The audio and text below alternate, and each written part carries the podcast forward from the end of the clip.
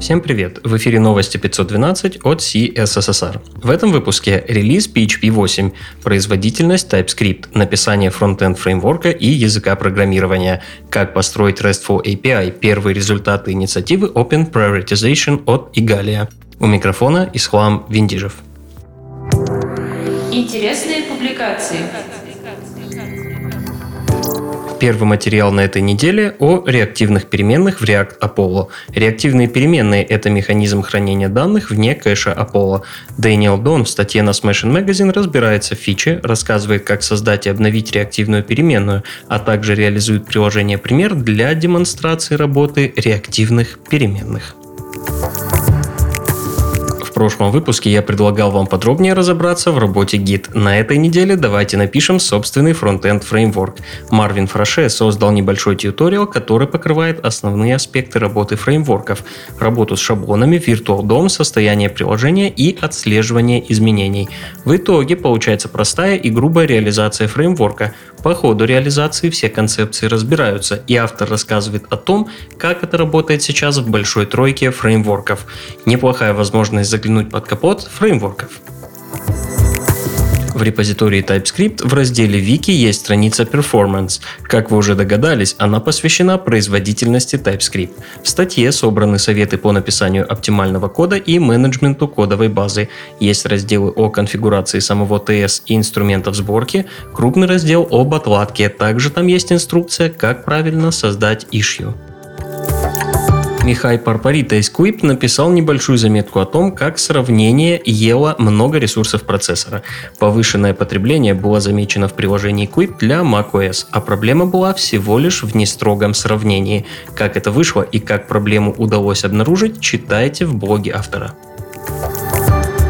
Следующий материал об API, который обнаруживает пользовательский ввод. Теперь он добавлен по умолчанию в Chrome 87.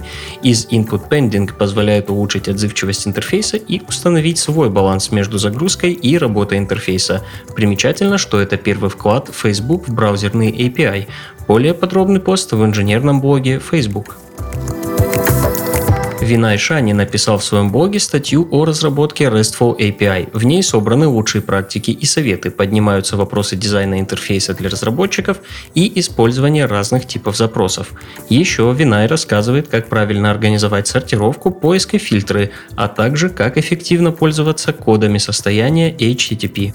Это далеко не полный перечень, в статье еще много других полезных советов. Напоследок, самые хардкорные из вас могут написать язык программирования на JavaScript. Понятное дело, тоже в образовательных целях. Если слова парсер, интерпретатор, компилятор для вас не пустой звук и вы хотите понять, как все это работает, обязательно попробуйте. Новости релизов. Главный релиз этой недели PHP 8. В новой версии языка теперь есть JIT-компиляция. Появились именованные аргументы функций, новое выражение match, младший брат case. В конструкторах классов теперь можно объявлять свойства, появился оператор noSafe. Сравнение строк и чисел прокачали.